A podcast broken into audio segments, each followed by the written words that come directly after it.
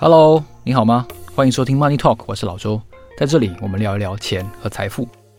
今天这集节目呢，要和大家分享我最近在读的一本书，书名呢叫做《亲爱的股东》啊，Dear Shareholders。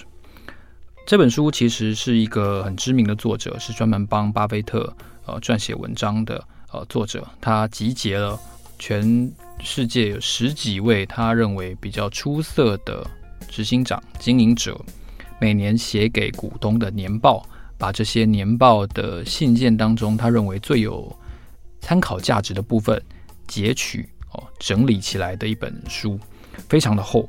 因为当中呢，哦，除了有十几位的经营者之外，像是巴菲特啦，像是贝佐斯啦，哦，像是可口可乐啊，然后这些公司呢，他们的执行长的很多年份的这个年报都被截取下来，所以在这个。规模当中，我觉得可以给大家学习到很不一样的巴菲特跟贝佐斯的参考。当中呢，我觉得有一点非常值得在节目中跟大家来互相切磋学习的，就是配息这件事情。台湾人对于配息哦，简直是一个疯狂的趋势。怎么说呢？我记得前两年我在做一个报道的时候就统计财政部的统计就提到说，就连十八岁以下的台湾人一年的股利所得平均来说都有五万多块，诶，这很恐怖诶，平均平均哦，就是即便连你你其实没有没有持股，对不对？但是因为某些某些人的金孙哦，呃，这个这个金孙哦，这个可能阿公阿妈特别疼惜，给了他很多股票。所以平均而言哦，台湾的这个财税中心的统计就显示说，连十八岁以下哦，基本上还是学生的台湾人，一年的股利所得都有五万多块，你就知道其实哇，大家对于这个股利，尤其是现金形式的股利是非常非常热爱的。当然，我也我也曾经跟大家分享过这个现象，我觉得是当然在零八年以后的金融海啸变得越来越严重。为什么呢？因为世界上的利率越来越低。其实是在惩罚那些存钱的人，哦，其实对借钱的人是有利的，惩罚储蓄的人。那还有呢？还有一个现象就是台湾的高龄化，哦，台湾的高龄化让大家在退休了之后呢，需要除了退休金之外的第二份的现金流的收益，哦，收入，哦，不是获利，又是收益，哦，这个情况让很多很多的配息型的商品变得大行其道。其中一个现象呢的例子就是。啊，零零五零以前一年是配一次股息的，但是后来呢，它改成大概是在二零一六还是一七的时候，改成了一年配两次，让这个现金流变得更加的平均哦，等于除以二嘛，哈，上半年、下半年各配一次。那也出现了很多月配型的、季配型的商品，这些现象跟商品的趋势都说明了大家对于这个股这个股利形式、配息形式的商品是有极高的接受度跟偏好的。但是哦，我在读过了这个《亲爱的股东》这本书之后呢，我就发现，好像巴菲特不太认同这个趋势。诶，他不是说台湾人配息投资不好，他不是这样点名的。但是他是用一个设算的方法来告诉大家，哦，其实你如果不配息会比较好哦。诶，真的真的比较好吗？就这这有点违反直觉嘛，对不对？诶，你公司那么当生干嘛？哦，我记得以前那个 TPK 哦，我记得三六七三就是做那个 iPhone 的触控荧幕模组的那家公司，当年风光挂牌嘛，吼。那他来到台湾挂牌，我记得第一年他 EPS 好像是四十块吧，我印象很深，四十块。然后他说他要配零点五，四十块配零点五，哇靠，他被骂翻了，你知道吗？被屌爆了，大家都说他当生当生个安尼，够被够被瞪来牛气，你们公话嘛呀？啊，那。后来他就 他就从善如流，他被骂到爆了，他就从善如流，那就改变了，多配一点。但是你会说，到底应该配多少才是合理的？在这个《亲爱的股东》这本书当中呢，哦，有一些跟别人不太一样的思考哦。巴菲特举了一个情境，我给大家哦用声音的方式来说明一下。那我会在未来我会提供图表哦，在这个 IG 哦会提供图表。来给大家解释一下，这是我用自己用小画家做的哦，可能没有那么精美，但是我觉得整个示意的应该能够充分达到这个效果。巴菲特说，假设哦，巴菲特跟你哦，现在听节目的你两个人共同持有一家公司哦，股份比例各是百分之五十，巴菲特五十趴，你五十趴。那这家公司目前净值是两百万哦，那随时假设都有一个人愿意用一点二五倍的价钱收购这家公司，也就是说，这家公司你们两个人哦，假设立刻卖掉的话，可以卖到两百五十万。那它的净利率是百分之十二，哦，那净利率百分之十二呢？它也就是说，今年公司大概可以赚二十四万，哦，你们两个人共分二十四万。那假设你希望拿到现金股利，好，巴菲特说 OK，那我们配三分之一，二十四万获利的三分之一。今年你跟巴菲特一共拿到了八万块的现金股利，一人一半，所以你拿到的是四万块。假设用这个情况经营十年下去，哦，巴菲特的年报里面就提到，十年后哦，这家公司两个人的股东合计加起来净值啊，两个人合两两份合起来是四百三十一万七千八百五十，十年前是两百万开始嘛，哈，十年后的净值是四百三十一万七千八百五十。那十年后还是有一个人愿意用一点二五倍的价钱跟你收购这家公司，所以假设你卖掉这家公司的话，你们两个人一共可以拿到五百三十九万七千三百一十三，五百三十九万。好，那第十年呢？就是假设你卖掉以前，第十年哦，你们两个人可以拿到多少现金股利呢？你跟巴菲特以这个比例发展下去的话，可以拿到十七万两千七百一十四。好，这个数字不用记了，数字你看图表哦，就会比较清楚。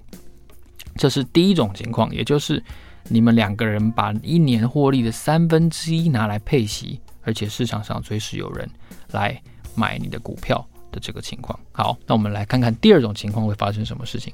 第二种情况其实就是巴菲特自己亲身经历、亲身在实践的情况，也就是用卖股票来取代。公司配息的情况，起点还是一样，两个人共同用各五十趴的比例去持有一家净值两百万的公司，然后呢，也有一个人愿意用一点二五倍的股价净值比来收购你的公司，所以立刻卖掉的话，第一年你们可以卖到两百五十万，第一年股息是零，因为完全不配息。假设用这个情况，在不配息的情况下，持续的哦，用年净利率百分之十二下去经营。到了第十年，因为不配息啊，十年后这家公司的净值会变成四百四十八万七千零八十。那因为有一个人随时都愿意用一点二五倍的价钱跟你买，所以这家公司十年后的净值会是五百六十万八千八百五十，五百六十万八千八百五十。刚才啊，在配息的情况下会是什么？会是五百三十九万七千三百一十三，但是你别忘了哦，哦，巴菲特提到他每年，因为他也要拿到四万块的现金，对不对？情况二，他也要拿到四万块现金，但他不是用配息的形式，他是用卖掉持股百分之三点二趴的形式，哦，百分之三点二的形式卖股票，所以在第十年的时候，其实你跟巴菲特在情况二的情况下。其实你们两个人的持股都会变少哦，变成多少？从百分之五十变成百分之三十六点一二，因为你每年都卖你持股部位的三点二趴的数量来换取现金嘛，你不是配息嘛，啊，但是因为你的净利率一直在上涨，而且你没有配息，你只是卖掉股票，但是那个股票因为越来越值钱，所以你每一年卖的数量，其实它换回来的现金是更多的。哦，这一点很有趣哦。但是在这个情况下，你每年同样，你钱还是钱嘛，哦，不管你是配息的形式还是卖股票的形式，总之你的账户有钱进来，啊，只是一个是配息，一个是卖股票。可是为什么在不配息卖股票的情况下，最终你的持股的市价，人家假设收购的话，反而比你配息的情况哦多百分之四呢？哦，这一点就很有趣了。这点很有趣了。这个就是巴菲特所谓雪球。大家要稍微体会一下，雪球除了找到一家对的公司，除了有足够长的时间，这个公司本身配不配息给你哦，也就是所谓的盈余再投资的比率到底有多高，其实也是这个雪球威力当中相当重要的一部分。大家可能短暂的忽略，或者其实没有注意到这一点。他特别在年报当中哦分析，曾经有人提议。波克夏公司应该要配息，但是被股东大比率的否决。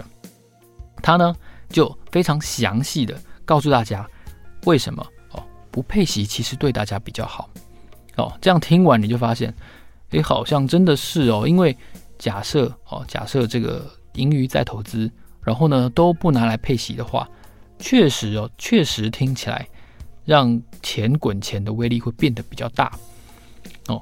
那当然了，这个现实归现实，假设归假设，我必须说，这样子的情境哦，条件真的基本上是不存在的。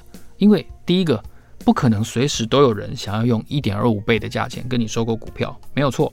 第二个，获利你也不可能每年都确保都是百分之十二的净利率，这么厉害的话，大家都把钱给你管了，现实没有这种事情，没有错。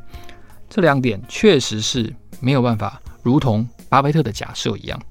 不过，巴菲特特别分析哦，他说呢，其实配息这个方法有一个很大的缺点，什么呢？就是要缴税。你要知道，其实，在台湾现在卖股票是不缴税的哦。大家有注意到吗？自从正所税废掉了之后，好像哎，好像都没有人提到正所税了哦，是不是？是不是因为因为每次提到正所税？财政部长就要下台，所以，所以现在资本利得不缴税可能已经变成一个定论了，是不是？好，然后据我所知，美国现在好像资本利得也不缴税。好，假设我是错的话，非常欢迎大家来纠正我。但是你看，至少台湾不缴税，这是确定的。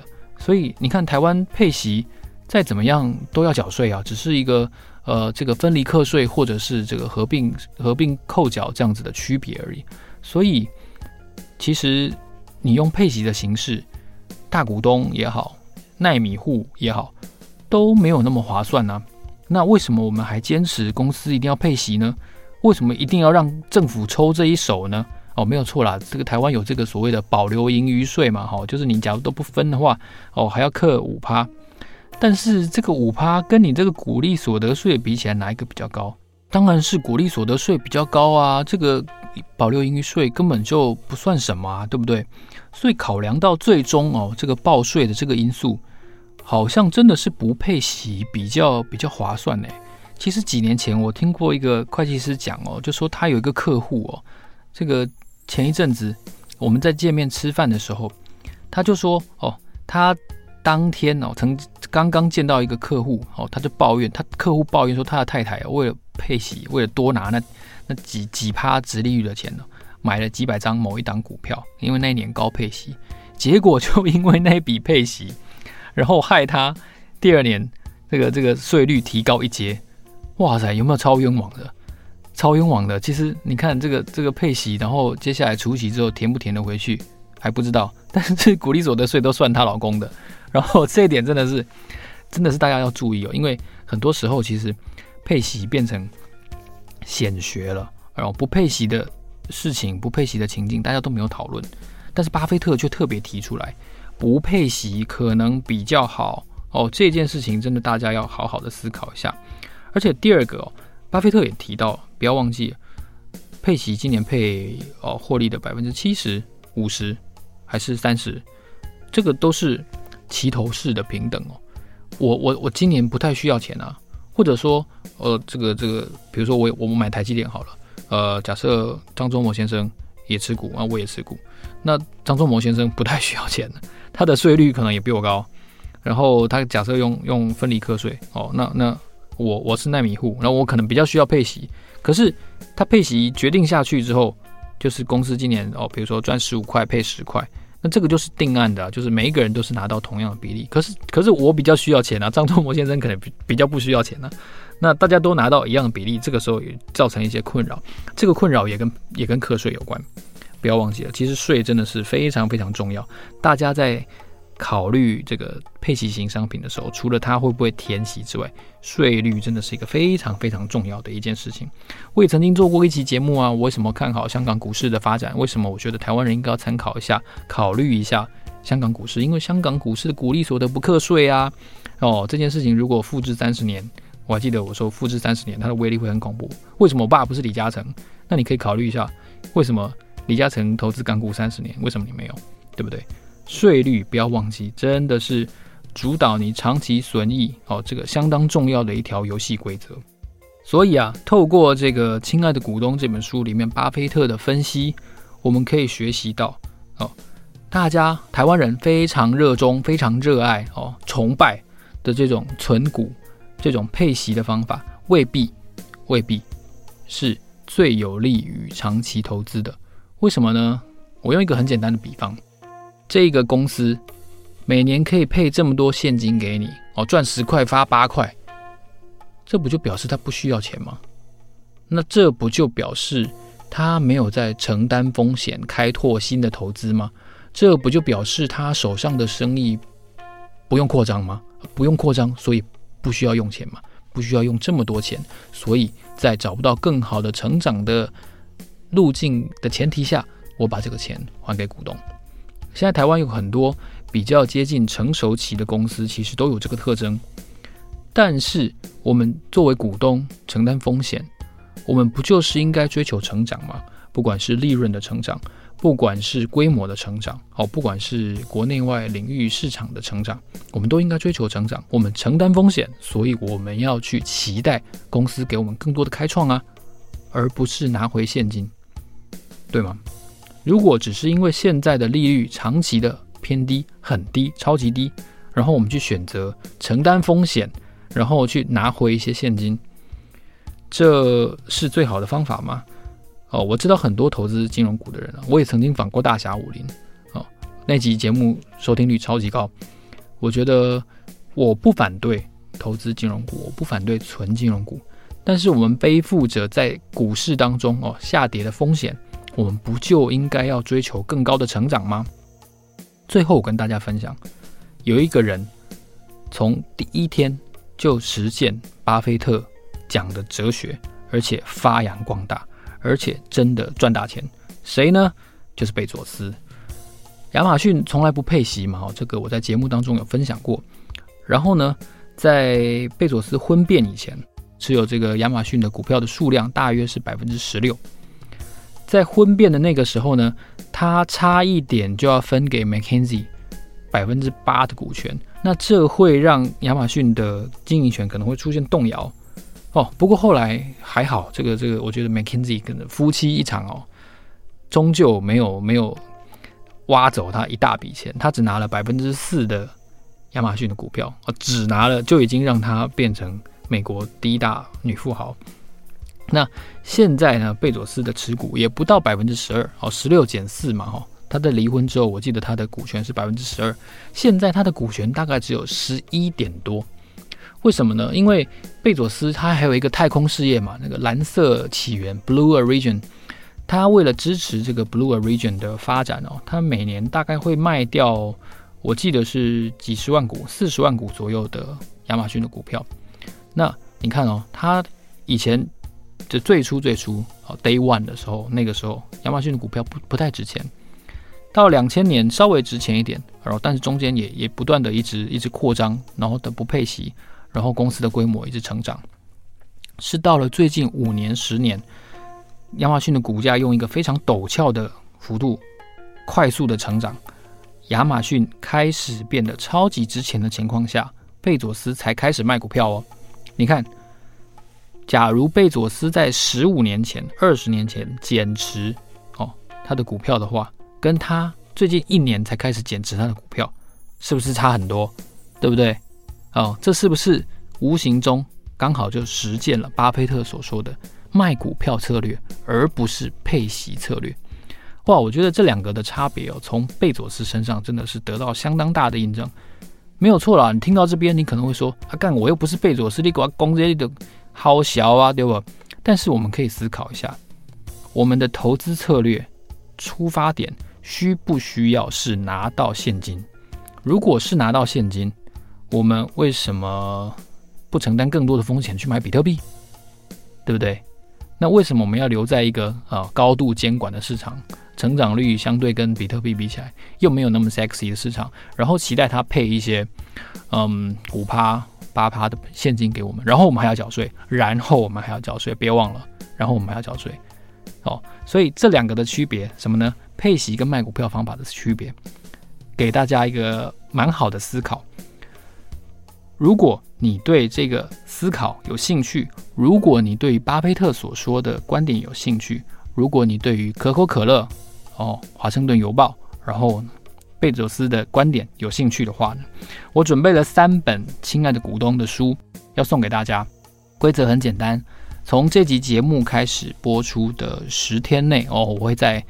在本集节目的介绍下方，我会贴上留言的期限，请你在 First Story 的这个留言连接当中回复我，你要参加这次的抽奖，一定要用这个方法，请不要在 Apple Podcast 再留言了，因为那样子真的很没有效率，然后中奖的人也不来认领，好，这我也我也觉得很痛苦，好，请在 First Story 的留言回复我，好，你要参加这次的抽奖，你就有资格哦，这是唯一的管道哦。好，你就有资格参加这次的抽奖。我会准备三本书送给大家。